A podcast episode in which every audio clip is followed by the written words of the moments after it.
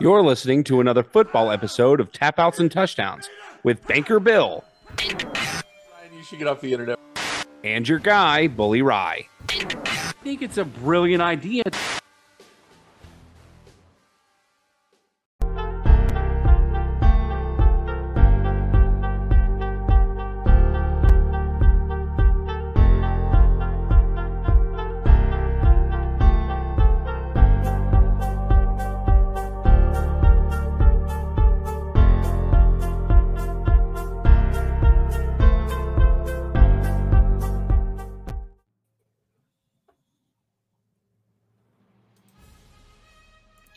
Was to say the music's to kick in in a minute.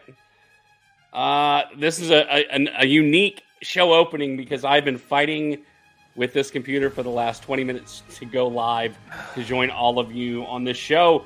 Welcome to another football episode of Tap Outs and Touchdowns. It's your guy, Bully Ry, alongside Banker Bill to talk all things football. Bill, what's going on, bud? How's, how's things with you? What are we talking about? Football? Didn't that Yeah, season end like a couple weeks ago? I thought that was over already. I thought we were done with Oh, Just because you are uh, are, are not donning your, I'm uh, your on, Florida friend. Gators I'm gear, your Miami on. Dolphins gear, does not mean that football is over with. Thanks to anybody who's joining us live tonight, whether it's facebook.com slash tapouts and touchdowns on Twitter or on YouTube.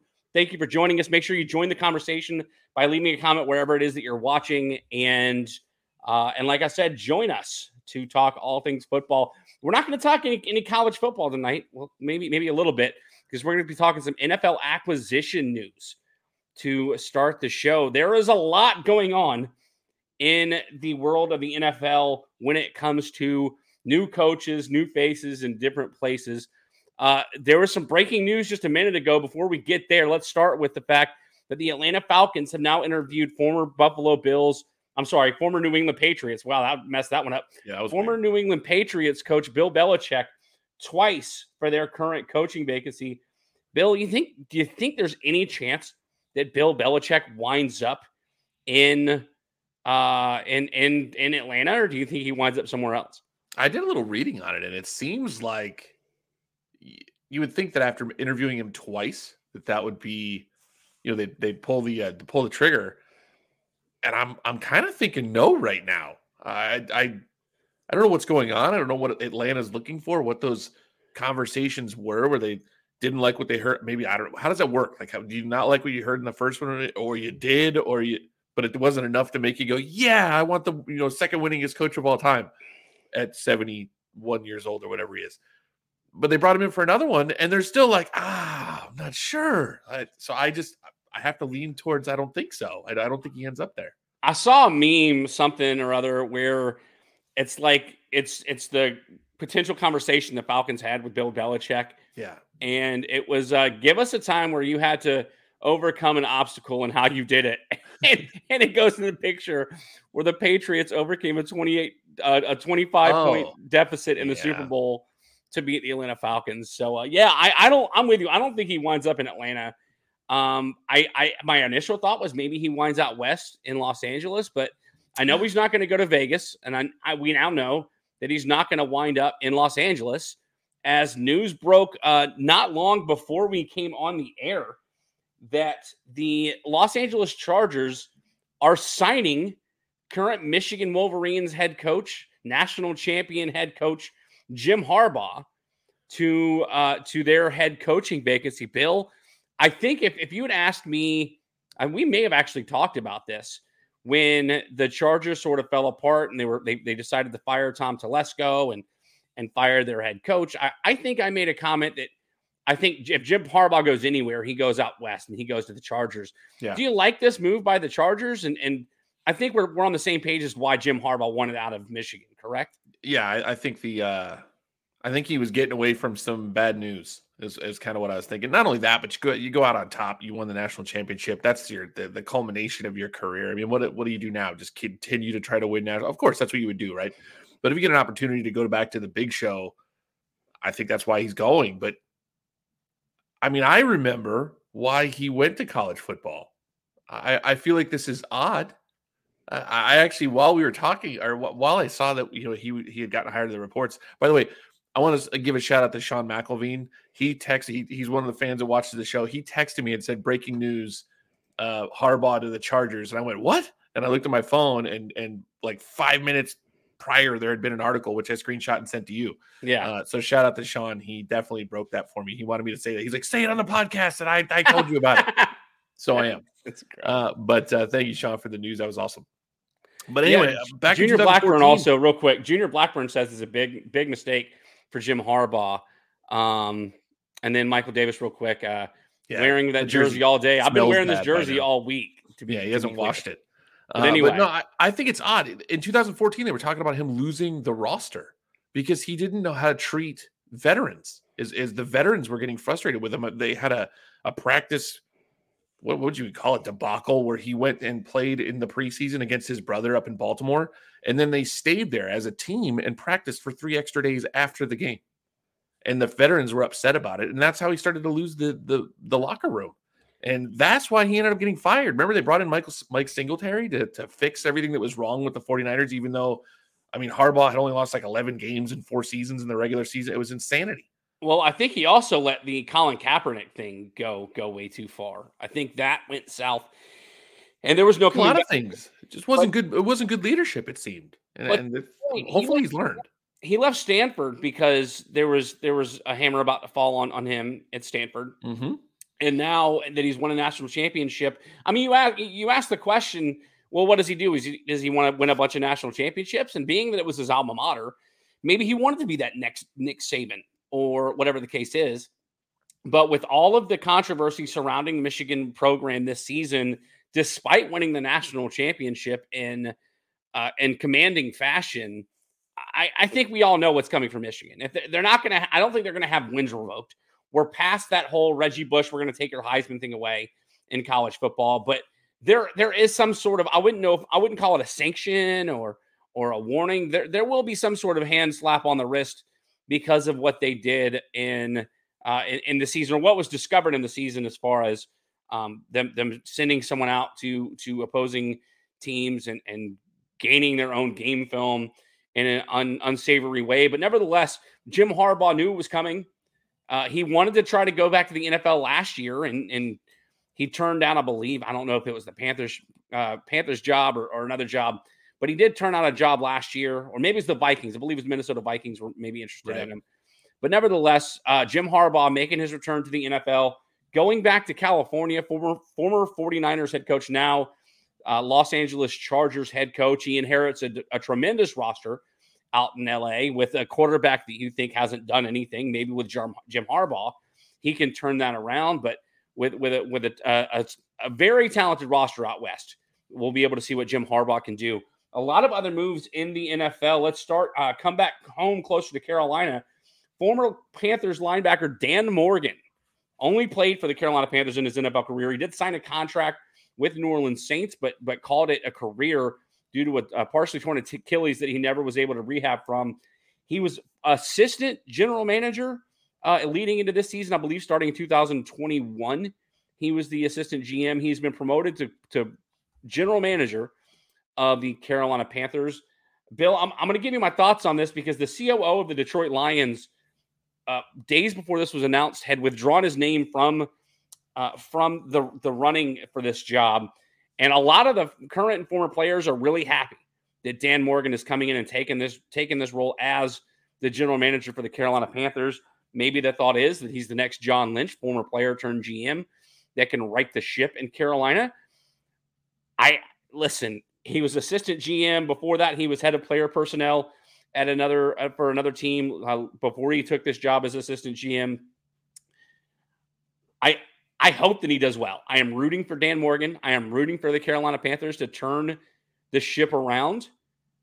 I don't know how to feel about this, man. I feel like it was the, the, the main reason that Dan, Dan Morgan got this job was because, in essence, nobody else wanted the job. Bill, what say you? How do you feel about Dan Morgan, uh, Panthers great, uh, now turned general manager for his former team? Well, I'm I'm I'm glad that the players are excited about him coming in as a general manager. I don't know if they're going to be so excited when he starts to cut them you know, Yeah. it's like I like him now, right? And that's you're gonna say, "Oh, I'm excited," because if you say, "Oh, what a terrible choice," he's just gonna let you go, right?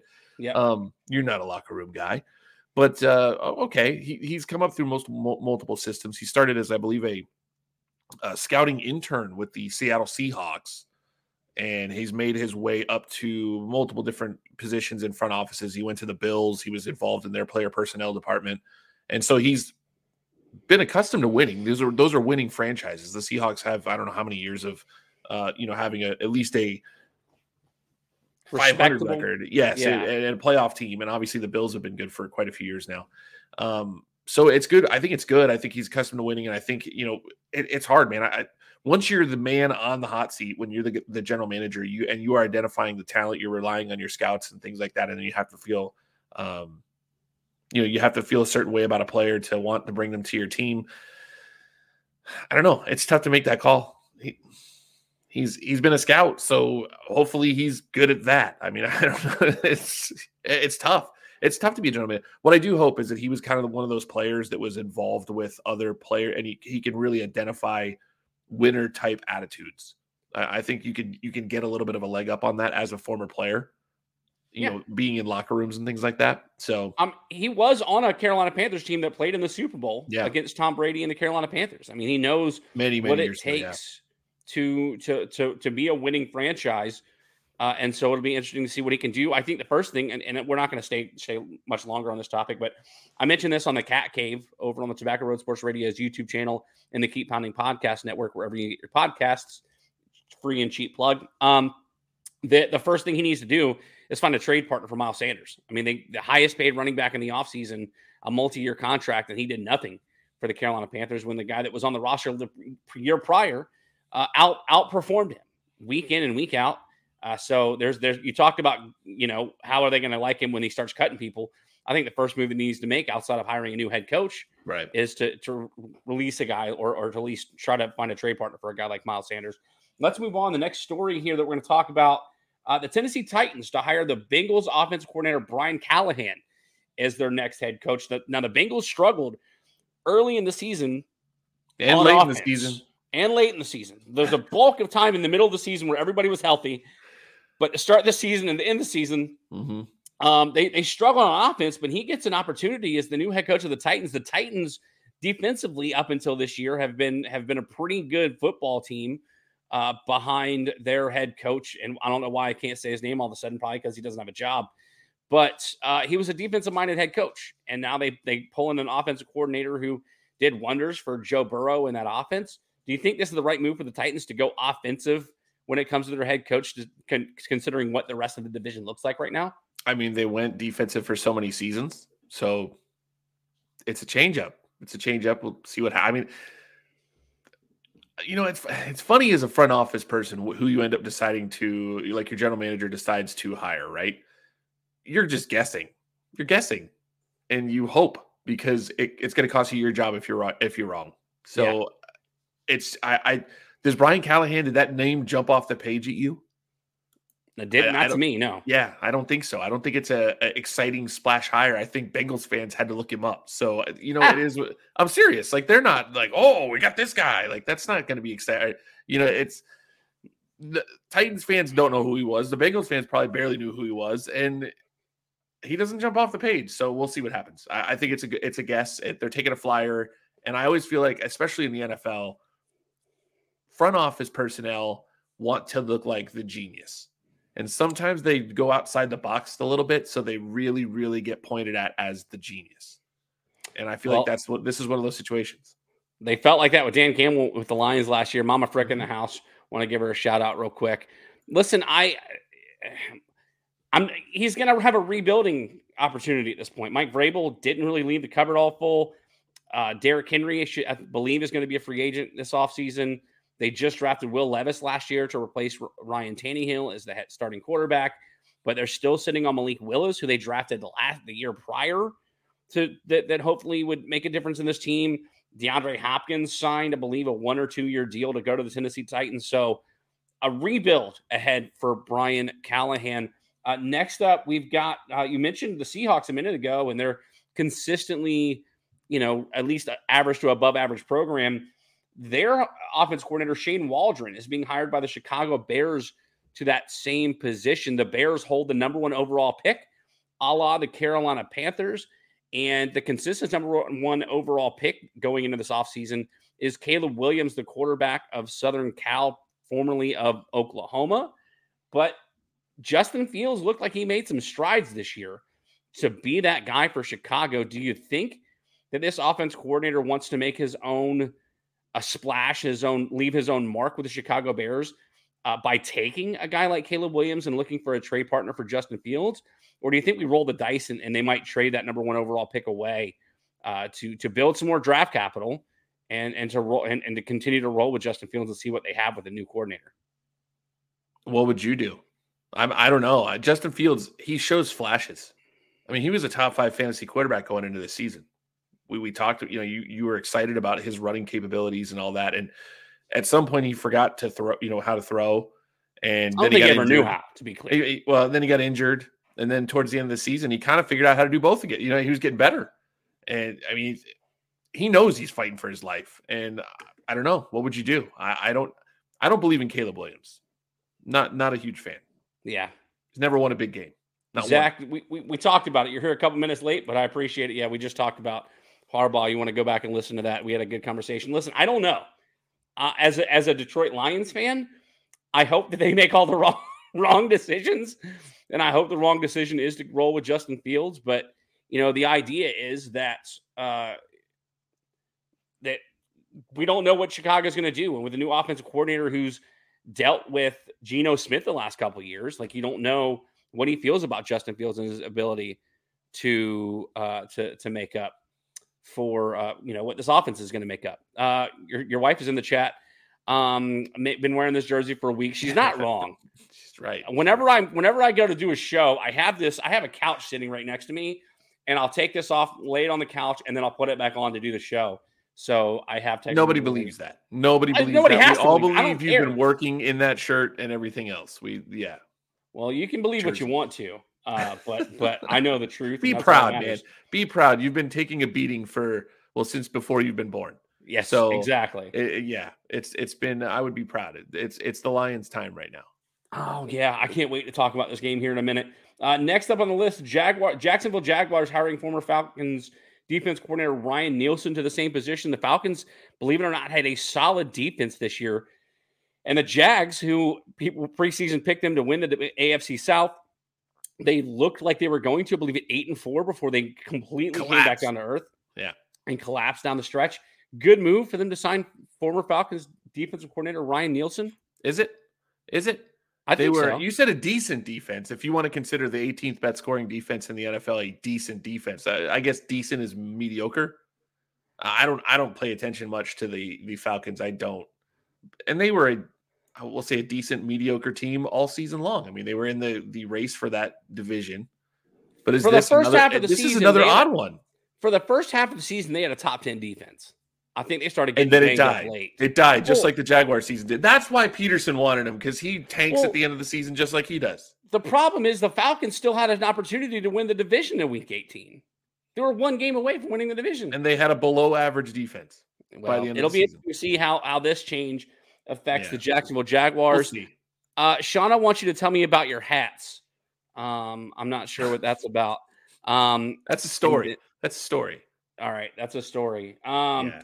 Let's see. Next up, oh, this is this is the fun one. This is this is actually before the Harbaugh news broke.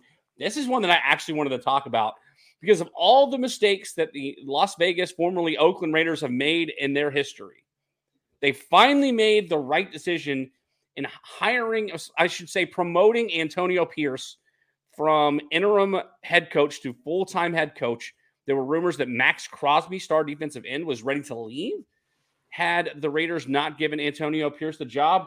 But that's not all. Tom Telesco, we talked about a second ago, general manager of the Los Angeles Chargers, was there for 11 years, fired at the end of the season uh, along with their head coach. Has now been hired to the same position with the Raiders. Tom Telesco, new GM, was hired after Antonio Pierce was promoted to full time head coach. How do you feel about these moves, Bill? I think I I think I like the Antonio Pierce hiring. I think they were a better team with him down the stretch. Oh, it was- absolutely. yeah. Uh, he was they were giving a, a, rookie quarterback a try, and that's tough to win in those games. And he, you know, he had a, a decent record. Uh, I'm not sure about Tom Telesco. I just don't. I mean, what what's the track record there?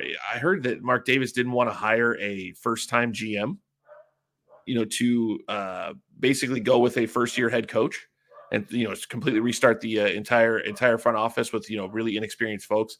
But uh, Tom Telesco had a losing record as the GM of the the San Diego Chargers, and everybody likes to sing Justin Herbert's praises, and and I, I just I, I'm not sure I get it. I'm not sure I get that one. I think he has the ability to put together a talented roster. He's I, I think players. He has, he has the ability to get some decent players put together, but for whatever reason, on the field with the coaching, they couldn't put it together. I think right. that's why it's a good idea to have Antonio Pierce hired before Telesco got the hire, because now Telesco can come in and funnel players into Antonio Pierce's you know program, right. so that uh, so that they can they can continue to build off of what they they finished the season with this year. Uh, Washington Commanders hire former 49ers assistant GM Adam Peters as this, their next general manager. Listen, the 49ers have been one of the most consistently good teams in the NFL. This was prior to Christian McCaffrey, prior to Brock Purdy. They have been a consistently good football program going into the NFC Championship game this year. And I'm guessing after the season's over, this is when they'll make it official Adam Peters to be the next GM of the Washington Commanders. Do you think it's going to make a difference? I mean, they like like every other team, or like most of the teams we've talked about. I still think we're looking at a rebuild. I know I know they're they're you know new quarterback this year. Sam was it Sam Howell had a really decent season, but that's really all you can talk about as far as mm-hmm. the Washington Commanders go. Everything else was terrible. I believe they they sit with a number two overall pick behind the Bears. I well, could be wrong. Their defense that. was horrific. Oh yeah, really bad. Um, you think you think this new GM is going to make much of a difference? At least you know year one out the gate. I, you know, it's it's uh, I, I it's uh, the hard, words are hard, Ryan. I'm having a hard time putting it. together. I find it odd. There are a few jobs where you can really quantify success and failure, other than being a coach in the NFL, a quarterback in the NFL. I mean, there's statistics for everything, right? Mm-hmm. And you hire somebody from the 49ers who have been a good a good team for quite a few seasons now. And okay, that sounds pretty good. But he was the assistant GM. How much was he involved? Now he's going to come into the office and tell you, I was the man behind Brock Purdy. I was this, you know what I mean? He's, that's what he's going to do. You don't know. But I find it interesting with all these hires that to me, it almost seems like it's the way that the hires have gone this season. It's more of an experience type thing for yep. so many of these owners. None of these guys go, make you go, wow, I can't believe they picked that guy. Because Brian Callahan didn't have the number one offense in the NFL, and now he's a head coach. Mm-hmm. Yeah, you know, I just I look at all of them like Jaguars hiring former a, a, a below average defense in Atlanta, and hey, you should come be our coordinator. What? What? That makes zero sense to me. Now, I granted, you're not going to likely get a top 10 defensive coordinator because that guy's sticking with his team. Yeah. But at the same time, I, I just, I almost look at these and I see like the other names that are candidates and things like that. And I just go, why'd you hire these guys? Somebody come out and tell us, oh, he was a good coordinator in Atlanta. No, he wasn't. We have statistics to prove it. You know, it's, it's crazy to me. It's, I just don't understand this stuff. But I don't know. I'm not going to be a, a front office guy in the NFL anytime soon unless somebody wants to be really crazy. Mean, well, get fired anyway. Most of these guys are gonna get fired anyway. They just they just keep going from team to team. That's my point. Is it's just like a good old boy club. They just keep hiring yeah. their buddies, and it doesn't. They can stink, and then they get hired over here. Like, oh, we're just gonna move you down one notch, and then you'll get promoted eventually anyway. Like and there's still there's still vacancies to be to be filled in the NFL. A lot of coaches that are being looked at to go elsewhere, still coaching in the NFL playoffs. Uh, speaking of which, we're going to take our first break. When we come back, we are going to dive dive into last weekend's divisional round of the NFL playoffs, and then at the end of the show, we're gonna we're gonna look ahead to championship weekend, the AFC and NFC championship games. Stay tuned for all that when we come back right here on Tap Outs and Touchdowns.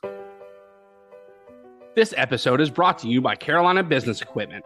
With offices in Charleston, Greenville, Columbia, and Florence, Carolina Business Equipment can supply your copiers, computers, and printers anywhere in the state of South Carolina. Call my personal best friend Aaron Thompson at 843 452 8761 for a quote today and make sure you tell him that Ryan from Tap Outs and Touchdown sent you. Carolina Business Equipment, you worry about your business, let us handle your technology. All right, everybody, welcome back to Tap Outs and Touchdowns. Your guy, Bully Ry, alongside Banker Bill to break down the NFL divisional round of the playoffs. If you got me all fiery, us, man. I'm all fiery. I feel like I'm starting to sweat. Oh no! I well, I mean, maybe it's a good thing. Good thing or bad frustrated. Well, nevertheless, if you're joining us live, make sure you join the conversation, whatever it is that you're watching, be it X, YouTube, or Facebook. Leave a comment, whatever it is you're listening, and join the conversation because we've got four games to break down from last weekend's divisional round of the playoffs. And let's start with the first game that was played. The Baltimore Ravens taking on the Houston Texans. This game was close. It was 10 to 10 at halftime, 17 to 10 Ravens going into the fourth quarter, and the Ravens just absolutely break away in the fourth quarter, scoring 17 unanswered. Uh, Bill, I don't remember watching a lot of this game, and I, I, believe it was it might have been because we were we were I think we might have gone to a hockey game or something. We did this, this hockey but, game, but this uh this game again it was close going into the fourth quarter. Mm-hmm. What happened to the Texans? Defense, man. The Texans got stopped by a really really good defense. They ended up having I want to say like 212 yards of total offense. You can see the statistics going across the screen if you're watching us live. They, if you look at the statistics for the Texans, you just don't see anything. It's 175 yards passing for CJ Stroud after we, you know, sang his praises all week last week. Absolutely bombed, and they couldn't run the ball. I think their best running back had 22 yards, so yep. they just just ran into a superior team, and it was ball game. Like you said, it was close in the first half. Texans defense played well, and in the second half, Lamar took over, and the Baltimore defense took over. Well, I think uh, a lot of it was ball control. The the, the Ravens had the yep. Ravens had the ball 37 minutes 35 seconds time of possession 22 minutes for the Texans. So they they held yep. onto that ball. The Texans had to make every single possession count and they did not in this game. Lamar Jackson did Lamar Jackson things. Didn't throw for 200 yards, but he had 152 passing, 100 yards on the ground two touchdowns through the air, two on the ground for Lamar Jackson, doing what everybody knows Lamar Jackson can do on offense, uh, despite not getting a lot of production through the air. Uh, kept the ball out of the hands of CJ Stroud and the Houston Texans. You mentioned not efficient, 2.4 yards per carry for Devin Singletary, who had really kind of broken out the second half of the mm-hmm. season mm-hmm. after uh, I believe Dameon Pierce was hurt and then he was benched in favor of Devin Singletary, yeah. the number three running back in the NFL to end the season. So, um, you know, they just, like you said, the Ravens defense shut down the Texans, and the Ravens will host the AFC Championship game. I believe they said it was for the first time in like 52 years or something like that. The city of Baltimore would host the wow. AFC Championship game. Like that was when it was still the Baltimore Colts, if I'm not mistaken. Yep. Since um since they hosted the AFC Championship game. So congratulations, Baltimore Ravens, coming off a bye week. It did not affect them whatsoever. I'll tell you what, who did get affected by the bye week, and that's the San Francisco 49ers. They hosted the Green Bay Packers, who had a big win week prior in the wild card round and almost pulled it off again. The 49ers, a 24 21 winner over the Green Bay Packers. And Jordan Love did about everything that he could in this game 194 yards passing, two touchdowns, but he did have two interceptions, one costly one at the end of the game. But San Francisco doing what they do best the offense going through Christian McCaffrey, 17 carries, 98 yards, 5.8 yards per carry, attack on two touchdowns with that as well. The story Anders Carlson missed a 41 yard field goal in the fourth that would have given Green Bay a seven point lead. Uh, San Francisco turns it around, goes down the field and scores to go up by three. And now Jordan Love trying to force the ball down the field, throws an interception with under a minute to play and seals the deal for the Niners. Bill, you were and have been the advocate for Jordan Love on this show, saying that he was better than a lot of people were saying he was, or that were thinking that they were going to be. Uh, I was rooting for the Packers in case that they get the win in this game. That if the Lions were to win, they'd host the NFC Championship game, and they almost pulled it out. Give give us your thoughts on the Packers season. I mean, they were this close to making the NFC Championship game in the first year post Aaron Rodgers. Uh, what are your thoughts on what the Packers were able to put together this season? Well, the honest truth is they they probably statistically, I mean, came really close to outplaying San Francisco on San Francisco's field. I mean, that's impressive. A late drive, uh, you know, with the Christian McCaffrey touchdown at the end seals it. I don't want to say seals it. There was still an opportunity for the Packers, but I mean, good. I'm impressed by what the Packers were able to do. I mean, is that coaching? I would I would assume that's coaching. You know, they ended the season very well. I I said in preseason or after preseason, beginning of the season, and we've talked about it here that I thought the Packers were going to be a whole lot better than a lot of people thought they were, and I think we picked them to have pretty a pretty bad record. But in my mind, we had already picked pr- prior to the preseason, and in my mind, I went, you know, we, have screwed this up. They're they're going to be pretty good, and they were. Uh, so they had a, a, fantastic season. Good job to them. Uh, but I really think that all of us believe that the 49ers were the superior team here. And they come out with a really, really close win. That was a fun game. And good job to the Packers for hanging in there and, and almost, like I said, almost, you know, pulling that one off. Yeah, Jordan Love had under 200 yards passing. But again, when the Niners offense is going to go through McCaffrey, the Packers have to go through Aaron Jones, 108 yards on the ground, six yards yeah. per carry. Uh, you know, when when they get Aaron Jones involved in this offense, the Packers are are, are successful holding on to the football. Uh, the story out of this game is that Deebo Samuel got hurt in the first half with a shoulder injury, uh, did not return, and as of Wednesday, has still not practiced. As it appears that he's going to be a game time decision for the NFC Championship game that will be hosted in San Francisco this weekend. You and I talked about this before. Whenever Deebo Samuel is not on the field for San Francisco, their offense sort of sputters, and I don't think that this was a, this was a, a difference here do you think San Francisco's chances go down that dramatically this weekend if Deebo Samuel is unable to go? I think they go. I mean, they go down. And I, I mean, we saw it earlier in the season. They had a three game stretch where they lost all three games in a row. And the one common denominator between all three of those games is Deebo Samuel was hurt. And at that point, I, I think we talked about it. Is he the catalyst of that offense? We saw him get hurt in the first half, and they were able to move the ball in the second half, thankfully for them. But yeah, I think if you don't have, I mean, it, it ramps up this time, right? You go against a, a, more a better team, you would think, than the Packers with the Lions, and it, the Lions are going to bring more offense, I think, than the Packers were able to. Um, yeah. Whether or not they bring defense, that's the Lions seems to be the Lions' weak point right now, as their defense isn't quite as good as some of the other teams that are in the playoffs. So we'll see. But I, I think if Deebo Samuel miss, misses this game, and it's going to be tough. I mean, you still got CMC. You, Aiyuk's very good on the outside as well.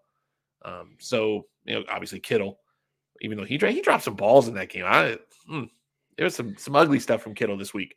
You but, know, uh, we'll see. Problem, the, like you said, the problem is the Lions' defense, and that's where we go to the next game. Detroit yeah. Lions get the win, a huge win over the Tampa Bay Buccaneers, thirty-one to twenty-three. They were up fourteen points late in the fourth quarter of this game. But you mentioned the fact that the Lions defense hasn't been all that great in both of the both of their playoff games. They have allowed a receiver to go off. Mike Evans goes off in this game. Uh, whereas the stat eight receptions, 147 yards with a touchdown in this game. The week prior, if you remember, it was Puka Nacua going absolutely nuts on the secondary. So whether it's Deebo Samuel or whether it's uh, Brandon Aiyuk or otherwise, yeah. uh, is what the Lions have to look forward to. And we'll talk about that when we get to pick those games here in a few minutes. But let's talk about this Lions Buccaneers game because the Buccaneers kept this game close. Most a lot of Lions fans were concerned going into this game that well, the defense is going to be good enough to keep them away. And I told everybody I'm not worried about it. Even when the game was tied, I believe, going into the fourth quarter or sometime in the fourth quarter, I told people I still wasn't worried. We're going to win by 14. And within like five minutes of saying that, the Lions were up 14 points. uh, the Buccaneers uh, score with just under five to play and they make it the unique decision to go for two and do not get it um, with an opportunity to, to get the ball back at the end of this game and they do. And Baker Mayfield does what Baker Mayfield does and drops back to pass. I watched, I was like I was watching a game of Madden. I watched the linebacker Derrick Barnes drop back into coverage. I said, if Baker Mayfield throws in the middle field, this game's over. And sure enough, threw it right to the linebacker. It was almost like I predicted the play in my head and it somehow came to life on the field. It's called uh, manifesting, uh, Ryan. Man, okay, I manifested, sure. I manifested it to happen. But yeah. beyond that, Baker Mayfield did what Baker Mayfield did all season for the Bucks: 349 passing yards, three touchdowns. Not only that game game uh, you know sealing interception, he also had an interception early in the game. He was also sacked four times. And one of the things that people have said bad about the Lions is they haven't been able to get pressure on the quarterback and been able to actually secure sacks. They were able to do that against Make, Baker Mayfield. Uh, give us your thoughts on what the Buccaneers were able to do, considering that they weren't in the playoffs officially until Week 18 after a nine nothing win over the Panthers. It's weird when you watch the Buccaneers play in the, the regular season. Uh, if you watch that Panthers game, and, and of course, I think both both of us probably did because it was the local game here because we get to watch all the Panthers game, which is oh, so much fun on the weekends. I know. So oh, fun, yeah. It's so it's such good football. So much good football. And you watch college games, you're like, holy cow, these guys know how to play. Um, but yeah, so we watched that that Buccaneers game, and they were pretty bad on offense. I mean, scored nine points, and they really figured it out in the playoffs. And they figured it out against some pretty good teams. I mean, the Eagles had, had struggled defensively going down the stretch. We talked about on the on the show. I didn't think the Lions were going to struggle defensively against them, and now the Lions are giving up an average of plus 400 yards in both their playoff games. So, like you said, I think you pointed out pretty well. If Deebo Samuel is healthy, the Lions probably are going to have a whole lot of trouble covering him because they haven't covered anybody yet in the playoffs. So kudos to the Buccaneers though for figuring out the offense. I mean that's that's good uh, strategy, good coaching. You know, identifying matchups that are going to be a benefit to you. And you know, Baker Mayfield took you know took it up a notch in the play in the playoffs. He really did. Uh, Mama Frick back in here, pulling for the Lions. Time for them to take the whole thing. I'm not going to disagree with you. When you look, that's we, a gauntlet. About, that's a gauntlet. You got to go through the Niners and likely the Ravens. Tim Costello saying he thinks Baker got cocky. That's what Baker does. Whenever uh, Baker's playing well, that's just that's that's who he is. He was yeah. like that at Oklahoma. He was like that in Cleveland. He couldn't be like that in Carolina because Carolina was terrible, and he was like that in his only year here in in Tampa Bay. When you look on the other side of the ball, the Detroit Lions did what they've done all season. Uh, Jared Goff just under 300 yards passing, he had two touchdowns. He was only sacked twice, and Jared Goff took care of the football. He did not he did not throw an interception for his second straight playoff game. No interceptions for Jared Goff. And we can officially say that the Detroit Lions going into 2024, uh, that the regular season have never lost a playoff game at Ford Field. as, as Bill, as Bill scoffs, throws his nose up at it. They're still um, undefeated. Um, yeah, I want to see this though. People took a dump on the Detroit Lions draft this past season. Yeah, and they have two real rookie contributors on their offense, real ones. They, they yeah. I mean, they took a, a, big, big steamy dump on their on the, there were a lot of people that gave them terrible grades on oh, their. Yeah. I'd say they reached on both of their top picks with Laporta and Gibbs. And Gibbs is electric. Well, it wasn't just Laporta; it was Brian Branch too. They, they took a crap on Branch. Him, yeah, so, Branch. Yeah. You, you forget that he's a rookie, right? So, yep. Um, eh, they they really really jumped all over the Detroit Lions saying that they overdrafted, they overdrafted, and they really messed it up because they were coming off of a pretty good season where they missed the playoffs by one game. And if they had a good draft here, they're going to have a really good team. People thought they had a terrible draft, and they were completely wrong. And that's why the experts, the analysts are just, they're always guessing. They're always guessing. And, and good job to that, that front office and Dan Campbell. Uh, the Detroit Lions deserve, definitely deserve to be where they're at right now. I just hope they learn how to cover some receivers this week. Yeah, that's what they need to do. You talked about the, those rookies and Jahmyr Gibbs and and Sam Laporta. Laporta, if you remember, got hurt the week 18 of the season mm-hmm. and was they were concerned whether he was going to play uh, in the in the the play the wild card game. He was the second leading receiver. He actually had more receptions than anybody else for the Lions in this game.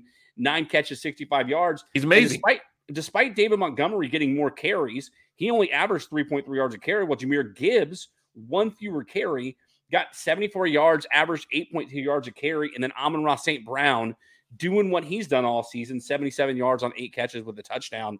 The Lions' offense is, again, as we've talked about it multiple times on the show, when you get Sam Laporta involved and when Jared Goff takes care of the football, the Lions are going to be in every game that they play in.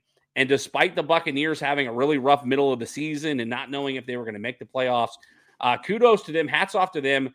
They they made a run and they they really did everything they could, despite making that two point conversion call. Which again, if we talked about, you're you're big like quit looking at analytics, take the points when you get the points. But they wanted the opportunity that if they were going to get the ball back, that they were going to be able to take a lead with the extra point instead of um, tying the game. Uh, unfortunately for them, they've got Baker Mayfield throwing the football, and he did what Baker Mayfield does. Yep. And he throws an interception, and the Bucks are watching the NFC Championship game that is now set. The Lions at 49ers, we're going to talk about at the end of the show. Uh, next up was the last game of the weekend. This was this is what everybody looked forward to watching. Kansas City Chiefs going I like on the this road. one. I like The- this one. The first time Patrick Mahomes travels to Buffalo in the playoffs. The first time I believe it was his first road playoff game of his It career. was. It was. And the Chiefs get the win 27 to 24. Bill, it sounds like you've got a lot to say. I, I, I could sort of lead you in, but um, I'm not. Give us your thoughts on the game. I feel, I feel like you've got some stuff that you want to get off your chest by what you said just now. Um, a lot of people giving Josh Allen a lot of a lot of hate in this game, saying that he still can't win the big one. I don't think this is. I don't think this game falls on Josh Allen. Uh, what say you? What are, what are your thoughts on this game with the Chiefs knocking off the Bills yet again here in the playoffs? Well, I have a question. If Sure. he had if they had won the game, would you have credited Josh Allen for that? I mean, he averaged six yards a carry, 72 yards on the ground, 186 through the air. I mean, he had better numbers than Lamar Jackson had. If I mean, Lamar Jackson had 100 yards rushing. Let's give it- give it that. But I mean, he, his numbers are very comparable to what Lamar Jackson did against the, the Texans. That's fair. I, I mean, that's fair. I, I understand that. Um, but I think if if you if the Bills go down and and you know are able to win the game there late, obviously they were down. Well, they weren't able to. If they kick that field goal and it ties the game and then he wins it in overtime, they would all be no matter what. If they had the stats he has right now, if if they ran the ball all the way down their throat and won the game with a touchdown, and and jo- they would talk about how great Josh Allen is. Yeah. They would. So I think you have to do the opposite if they lose. I, I you know I think you have to say yeah, he needs to do more. He needs to do more. 24 points. He needs to do more. It's I mean it's there. It's it's there. This is the Josh Allen we've seen every year that he's been in the league and he's old enough where the ceiling has been hit. This is it. This is what you, I mean this is what you're going to get from him. And I've said multiple times on this show, he's not mature enough to win big games. He's just not. He acts like a 17 year old when he when it gets exciting, and he freaks out and he goes nuts. You don't. I mean, you see Mahomes do that when he's mad, but you Yeah. don't do that. You don't see him do that when he's excited or Yeah. scoring lots of touchdowns. It's he's just not mature enough. He's not. He's not going to win big games. Said it Tim multiple times. Costello. Tim Costello said the uh, the curse of the Bills lives on. You know, you mentioned Wide right, wide It- right. I love it. it's it's funny you mentioned uh, we talked last season about what where do the the the Eagles go from their Super Bowl loss, and he said, "Oh no, they've they've they've they've hit their window. Like this was their window, and it's now closed. The this this Eagles team would not win a Super Bowl, and they didn't make it out of the wild card round." And you've been you've been very critical of, of Josh Allen in the past about not being that great of a quarterback. And to your point, you know, I'm not as far as as, as yard and yards and production goes. Again, he had under 200 yards passing, but if you look at the other side of the ball, Patrick Mahomes only had 215 yards passing in this game. Mhm. Uh, Travis Kelce's your leading receiver, five catches, 70, 75 yards, but he had two touchdowns in this game. Uh, Stefon Diggs, who's been very critical of this offense and about his usage, I think he only had three catches in this game. Uh, your leading receiver for the for the the Bills was Dalton Kincaid. The I believe he's a rookie tight end. Yep. Five catches, 45 yards. Um, but It's yeah, not all about it's not all about statistics, Ryan. It's also about showing up in the biggest moments. You know, if we were talking about uh you know the the quarterback with the best statistics being the best quarterback, we'd be we'd be anointing Tua as the MVP. I mean, he Nah, he, leads, he led the league in passing this season. So it's not about what the, you know the statistics that put up on the board is can you come through in the biggest situations and Josh Allen continues to fail and now he did it on his own field they always said well he's in Kansas City and they lost late in Kansas City and well now he did it on his own field so, so you think what else does he so, need? So to be to be clear, Tyler Bass missed the missed that that game tying 44 yard field goal, wide right. Uh, it's it's do you blame you blame the kicker then Uh, that's that's kind of who I'm putting the blame on. But Yeah. to your point, if Josh Allen is this Pro Bowl, All Pro type quarterback that he people is are building up to Uh, he's be, great he's he great shouldn't have he shouldn't have put it on the leg of Tyler Bass. He should have been able to get them down the field and not rely on the kicker. He should they, he should have been able to go and score a touchdown. What else do you sense. need on that offense? What else do you need? I now, Gabe Davis was hurt, so they were down a wide receiver. So Stefon Diggs was getting a lot of attention. However, Stefon Diggs had some drops in this game, which we won't even talk about that because, well, Stefon Diggs will tweet next week that he has a terrible quarterback, and that's why he dropped the ball. Uh, but yeah, uh, James Cook What else do you need? point. They they need running. I mean, they need they've needed a consistently good running back for years. I mean, James Cook averaged 3.4 yards per carry in this game, but he's they been were singing good all his season. praises at the end They of the were. season. They were, and it just didn't get it done. They didn't get it done. They didn't get it done, and, You and that part of that is, is Josh Allen's fault. Do you think uh, This is good. This is going to be a a, a, tab, a taboo subject. Saquon Barkley's a free agent. Oh, don't even. I'll I'll lose my. Yeah. Do you think? Do you think if they add somebody like Saquon Barkley to this offense and maybe go? I mean, look at look at this. These offenses that have added wide. I mean, the Houston Texans are a prime example. They were able to go to the division round of playoffs with a bunch of rookie receivers. Do you think if they added another another really good rookie wide receiver, a la Xavier Legette, a la Marvin Harrison Jr., if they're able to sort of trade up their trade their way up to be able to get him, do you think if they add a receiver like that in the draft and they're able to sign Saquon in the offseason, do you all of a sudden change your tune and think that that this offense is, has hit their I know you said Josh Allen has hit the ceiling, but do you think this offense takes the next step with the addition of a Saquon and a, and a true number two receiver that can maybe stay healthy and be productive on a more consistent basis than even Stefon Diggs in this offense? You just asked me if you put more talent in this offense, will it be better? Yes, of course it'll be. I, hope Saquon goes back to the New York Giants. I really hope Saquon doesn't go somewhere else. I don't know what's going to happen with that, but I mean, yeah, they'll be a whole lot better. I don't want to see something like that happen. But I don't. I have zero idea where the Buffalo Bills are in the salary cap issue notebook. I, I have no idea what they're looking at. Well, Tim Costello thinks that nobody regretted drafting any of these players that we're talking about here. They're not getting Marvin football. Harrison Jr. Marvin Harrison Jr. is going to the Bears at number one. What? I think the Lions were the last person to draft a wide receiver number one overall, and that did not end well. It's happening. You really think so? Either it's either that or they trade down like one or two spots and they pick him at two or three could happen, but I think I think that's how the Bears are going to try to fix Justin Fields is put massive amounts of talent around him. That's that would be an interesting take at number one overall.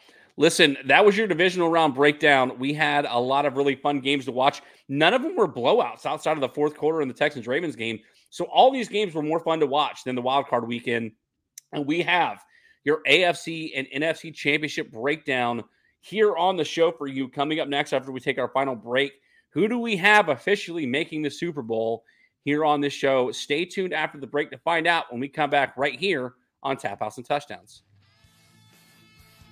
Established in 2008, One Stop Repairs in North Charleston, South Carolina is your one stop shop for all of your electronic repair needs. Specializing in cell phones, tablets, computers, laptops, and game consoles, one Stop Repairs offers reputable and quality service with the quickest turnaround time and the most competitive prices in the low country. You can find them on Google with an exceptional 4.9 star rating or on Facebook by searching for One Stop Repairs. Call for a quote today at 843 343 6310. That's the number one, One Stop Repairs. Everybody, welcome back to the show. Tap outs and touchdowns. It's your guy, Billy Ryan, alongside Banker Bill.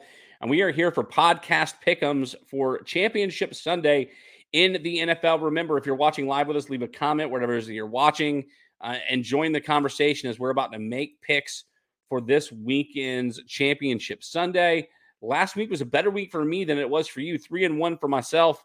We both missed on the Niners, but you also took the Bills last week. Uh, two for two and two for you on the week but you're still ahead. I'm not catching you. 62. Oh, it's over. One. It's over. Give me the championship it's, already. Let's do this. I'm gonna have to. I don't. I mean, I don't. Do I need to go buy you a trophy or something that you no, can? it's you okay. Can I, it was it was an expectation, so I you know whatever. I just fulfilled my my expectation. It was an expectation. Hey, I, I was gonna say though, I think uh, we were just talking about the draft, the number one draft pick. I think we should have a draft special. If not, we just do a show one week on the draft this year. We didn't do it last year. I used to do mock drafts. It was really fun. Um, I think we should all everybody that watches and whatnot can do their draft and say who their expectation is and what pick and whatnot. And I think that'd be fun. We could just you just like, want to do the you just want to do one. round one, a round one. Yeah, round one mock, mock draft. draft. Yeah, no, I'm not doing it in round seven. Like, yeah, I think they're gonna take Dave Smith out of you no, know Youngstown State. I I think seven, we can. They have these simulators online. I think if we got enough people together, we could we could do like a a 32 person mock draft and we could all choose like our team or I don't think no the Panthers no. don't have a first round pick so we, we, no. could, we could do something. You just fill it out. You say what your mock draft is. And then you go down through and you say okay, pick one. What does everybody have? And then you, and then you say and then you could say okay, these are the picks that everybody's had, you know, people could turn them in. average it out and like yeah. And then yeah. and then we go in as a tap outs and touchdowns and see how well we did when they they actually picked the Ooh, correct. I like that. Draft. I like that. Yeah. Let's talk about it off the air because we got we got about ten like minutes fun. left in the show, Okay. and we got we got some Great ideas coming from about. me. No, anyway. continue. Bank no Banker Bill dropping dropping the, the good ideas. Great idea. So I'm I'm digging. I'm loving it. Um, three o'clock Sunday afternoon. Chiefs, the Kansas City Chiefs, traveling to the Baltimore Ravens. The Ravens a three and a half point favorite. I checked the lines on this game earlier today, and they have not moved as of like four o'clock this afternoon. Let me double check real quick before we pick these games, just to make sure. As uh, I go into another thing, nope, games are set. Ravens at Chief or Ravens hosting the Chiefs. Bill, what say you? Who will win the AFC Championship? this is a defensive struggle. Both really good defenses. However, the Chiefs have a couple guys that are questionable, including L'Jarius Sneed, which scares me. Even though the Ravens don't have great wide receivers, that just, just scares me. Uh, I just think, man, this is Lamar's year. That I just feel like that. I feel like it's Lamar's year. He's he played well, way better than he's ever played before. Uh, Tim Costello bothers me every week to to make sure we pull the audio of him picking that Lamar's going to to be the MVP many many weeks ago. We probably didn't believe him at that time because I was still rooting for Tua, but Lamar's been much better than he's ever been this year, and he has won the MVP MVP before. So give me the Ravens, even though they're laying three and a half. Uh, Mama Frick taking the Ravens as well. Trey, I'm not ignoring your comment, but I'm getting to that in Homer's corner. So so stay tuned till the end of the show. I'm with oh, you, man. I. I think uh, I think the Ravens are going to women's basketball. This Yeah, I. I the Ravens the Ravens are going to take this game. I mean, it's if you if you look at the conspiracy theories uh, online and, and all around the, the the world of football, uh, you, the Ravens are going to make the Super Bowl, and the Ravens are going to make the Super Bowl start of the season. Um, I did not have the Ravens being this good this year, but uh, Lamar I don't Jackson. think either one of us did. Nope. The Lamar Jackson has has shown everybody um, what they're able to do on offense, despite losing uh, J.K. Dobbins early in the season. Lamar Jackson does what Lamar Jackson does, and the Ravens get the win here at home and go to the uh, the the Super Yeah, Bowl. we have to pull it at some point. He's he's just he's, Roll he's back for it at work. He's like, you guys got to bring that up. Uh, tell you know, show that I said that. But well, we will maybe. We gotta, yeah, we gotta, we gotta scour, we gotta scour the shows. You know where you said it, Tim. Go back, go back and tell us what episode, and we'll, we'll, I'll pull it, and I'll, I'll drop the clip here on the show. Um, so we've got the Ravens playing as the AFC champion in the Super Bowl later Sunday night, six thirty, the first time in like fifty-two years. The second time in franchise history, the Detroit Lions are playing in the NFC Championship game traveling to the San Francisco 49ers. It is a seven point spread for the 49ers. Again, there is no inclination as to That's whether or not disrespectful. Deebo Samuel is going to play in this game. It's disrespectful, man. I'm with you. Listen, I, I the, we talked about the Lions secondary has been porous at, at best. They have not been able to shut down a number one receiver in the playoffs. Uh, but but again, Jared Goff has been able to protect the football. They've been able to get the ball going on the ground behind David Montgomery and Jahmyr Gibbs. Amon-Ra St. Brown and Sam Laporta are doing what they can. And very, very in, in, in spurts, you've got both Jameson Williams and Josh Reynolds getting going on this offense for the Detroit Lions. I'm gonna I'm gonna preface this by saying that the San Francisco 49ers were my pick to make the Super Bowl out of the NFC weeks ago. If I'm not mistaken, if we go back and look at the file, I believe I took them to make the Super Bowl preseason out of the NFC. And I think they win this game. But I don't think they cover a seven point spread. The NFC championship game, it will be a three to four point game. The 49ers are not going to blow out the Lions. I think the Lions are going to be able to stay into the stay in this game behind their offense, taking care of the football, behind their their ability to mix in the run and pass. And the the the risk taking that Dan Campbell does will pay off in this game. And the Lions are going to keep this close. Give me the Niners to win, but give me the Lions to cover. Bill, what say you? Who do you have winning the NFC Championship? Vegas, what are you doing? What are you doing? This is disrespectful. I, I I watched this this 49er team last week. Barely beat a Green Bay Packers team with Jordan Love at quarterback. And the last time that the Lions played that Green Bay Packers team, they lost to them. But it was on a fumble recovered for a touchdown. It doesn't happen every week. And the Lions would have won that game, or at least would have been in that game, probably would have won that game. And the Packers wouldn't even been in the playoffs if that had happened. What are you doing, Vegas? What are you thinking? Seven points. Are you out of your freaking I am I don't even understand. Give me the Lions. Give me the Lions to cover. They're not gonna win this game. I'm with you. No, we're we're both there. Uh Mama Frick, the Lions, they get they cover seven. Come on, man. This is ridiculous. I'm with you. She's taking the Lions, just got to pull for the underdog. Uh, Heather Kirkland Taylor uh, in the chat saying the NFC just makes her cry now. I'm assuming it's because of, of what the Seahawks did down the stretch. So apologies. I wish I had something better to say. She's Exactly. That could be Seattle rain Seahawks on her face, to be honest, though, up in Seattle. Oh no, she she lives in South Carolina. She's just a Oh. Seahawks fan. And I'm sorry. well, in, in fairness, it's been raining in South Carolina since yesterday That's too. true, So maybe she yeah, does have rain 100%. on her face. Yes, uh, we are excited for AFC and NFC championship football this coming Sunday. But I am even more excited for this week's Homer's Corner. Uh, before I get to my Homer's Corner, I'm gonna, I'm gonna give the floor because I think I talked first last week. Bill, uh, the Dolphins have fired. no, it's not fired. Oh, it's not fired. It's not fired. They mutually. Oh, sorry. Let me No, fix no, it. Okay, yeah.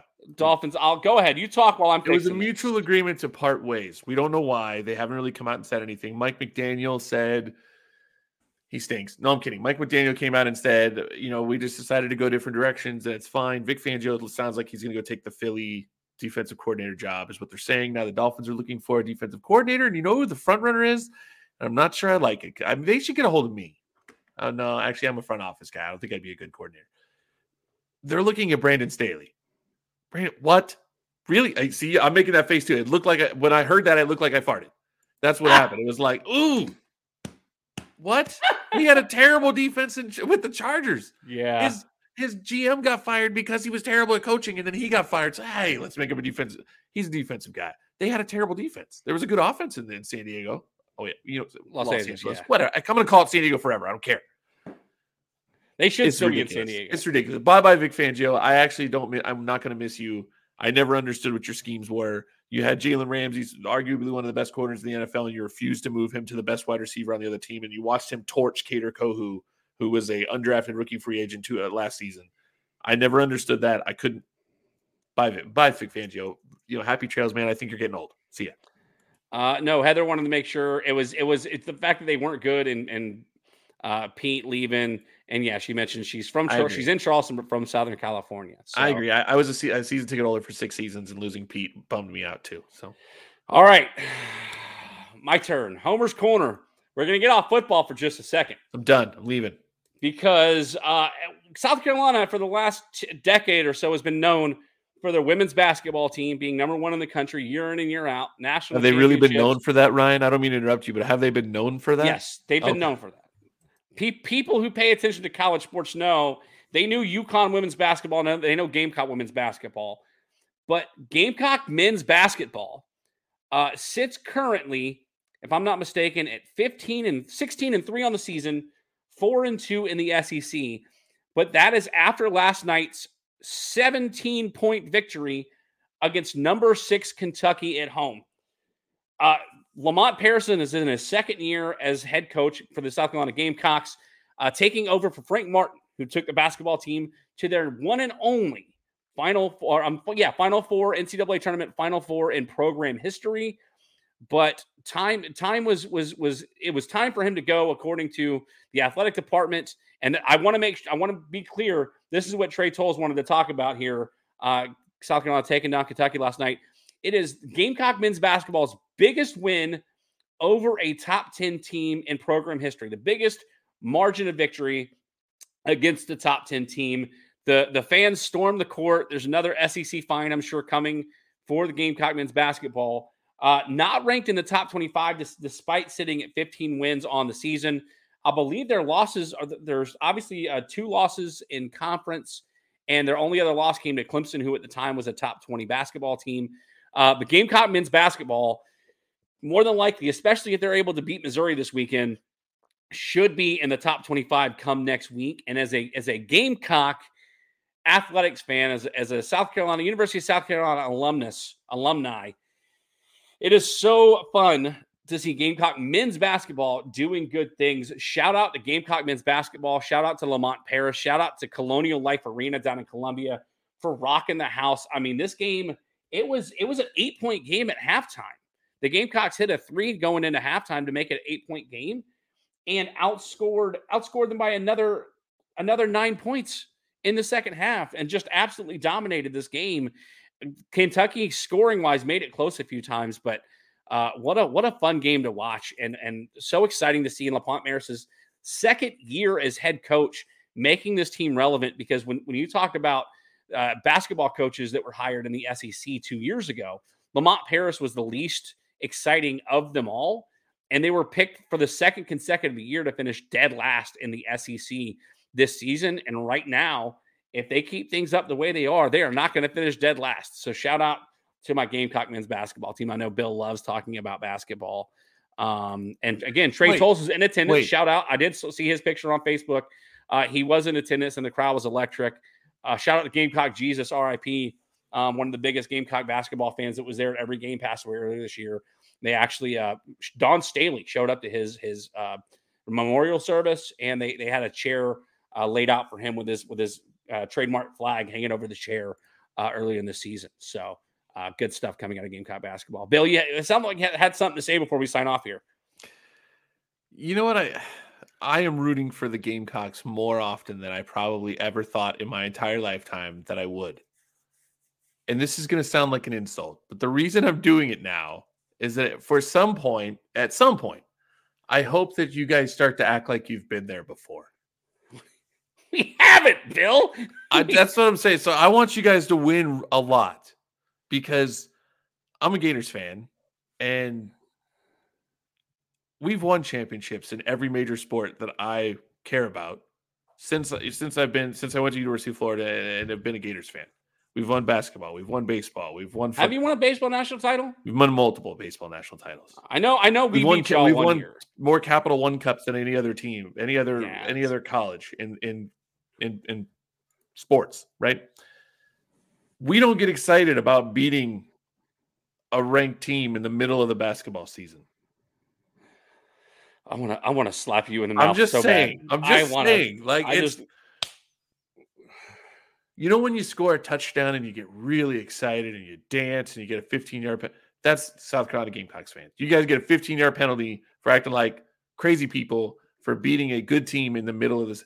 Do it in March, and then it's that you can celebrate it. I, I, you know, I'm just next saying. week. I'm next week saying. you don't. Next no week you don't get a homer's corner. Next week, that's it. That's penalty. You've been grounded. Next week, that's that's that's a flag.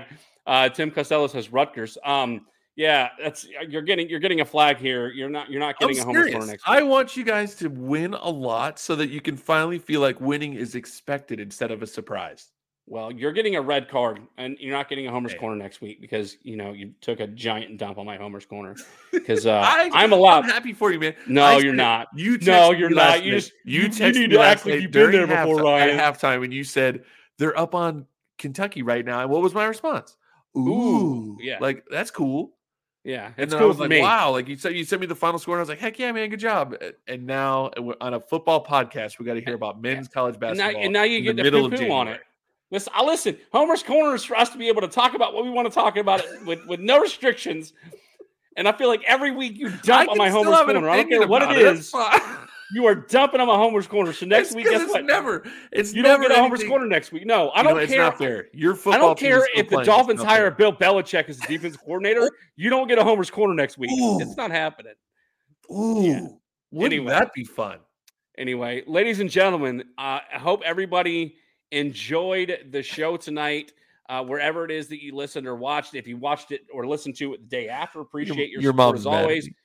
Make sure make sure you go to facebook.com slash tapouts and touchdowns on Twitter or X at tapouts and TDs or, or go to the YouTube channel, search tapouts and touchdowns. Make sure you are following, liking, subscribing wherever it is that you are listening to the show and helping to grow this podcast as we enjoy everybody being a part of the conversation week in and week out as Tim Costello in the comments is leaving is taking another a poo poo on on what I wanted to talk about tonight. So uh, Tim Costello doesn't get his comments read in the chat next week either. That's I'm I'm I'm gonna I'm gonna live up to my moniker, Bully Ry. The more the more people want to poo poo on what I want to talk about, the more people are gonna get Bully Ry. You want Bully Ry to come out? You you better know who it is that you're talking to. Do you so know mean. who I am? He's my so name, mean. is Bully Ry. Now Turn the hat yeah. backwards. Turn the hat backwards. you you know what? deserve to wear it. For, You know what? Now we don't even know what you're wearing. Yeah. We No, don't even no, know what you're wearing. Anyway, thanks everybody who who was a part of the show tonight. Everybody left comments. Everybody who who listened live. Everybody who watched the show. Uh, we'll be back talking next week about the Super Bowl preview. We'll probably actually bring up a little bit of the UFL because we'll have the the Pro Bowl games coming in the week in between the Championship Sunday and the Super Bowl. Uh, and and we'll maybe there'll be some college football news to drop. Who knows? Uh, if you haven't already, make sure you go and listen to the foot to the wrestling episodes that PJ Steve and I have dropped over the last two weeks. We talked Wrestle Kingdom 18. We also talked about uh, WWE's Royal Rumble that will be happening this weekend and the current state of the business uh, in the in, in the world of pro wrestling. Make sure if you want to hear all things uh, uh, Carolina Panthers, uh, you go over and listen to the Cat Cave on the Back Row Sports Radio's YouTube channel and the County Podcast Network, powered by the Panther Sports Network, wherever it is that you get your podcast. For Banker Bill, it's your guy, Bully Ry. Thanks everybody for being with us today or tonight, wherever it is that you listened. And we'll see you next week right here on Tap Outs and Touchdowns.